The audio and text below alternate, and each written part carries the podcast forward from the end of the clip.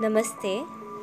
मेरा नाम निहारिका शाह है और आज मैं आप लोगों को एक छोटी सी कहानी सुनाने वाली हूँ, जिसका शीर्षक है, मातृत्व एक भाव है।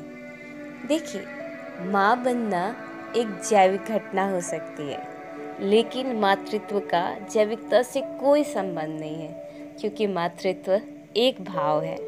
कहानी ऐसी है कि दिन के दो बज चुके थे घर पहुँचने में देर हो रही थी। ऑटो के लिए इंतज़ार कर रही थी।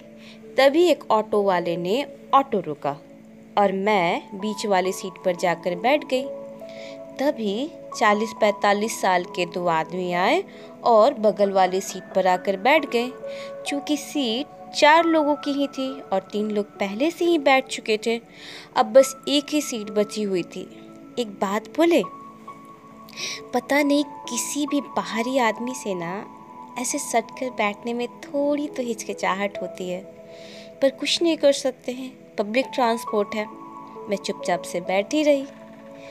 तभी एक महिला ऑटो की तरफ़ आती हुई दिखी। चूँकि साइड वाली ही सिर्फ़ सीट बची हुई थी, इसलिए मैं घिसक कर उन दो आदमियों की तरफ़ चली गई और उन्हें साइड वाली सीट दे दी। पर पता है? वो महिला बैठने से पहले मुझसे बोली कि तुम उतरो, मुझे बीच में जाने दो और तुम किनारे बैठ जाओ। मैं चुपचाप उतरी और उनके बैठने के बाद किनारे बैठ गई। मैंने उनकी तरफ़ सम्मान और प्रेम से देखते हुए बोला कि, पता है, सब आपकी तरह नहीं सोचते। वो मुस्कुराती हुई बोली, कैसे नहीं समझती?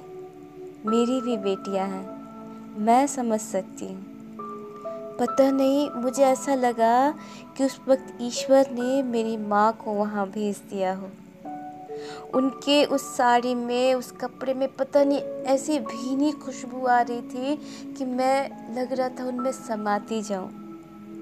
और सच बता रहे हैं कि मातृत्व का जैविकता से कोई संबंध नहीं है। यह मात्र एक भाव है।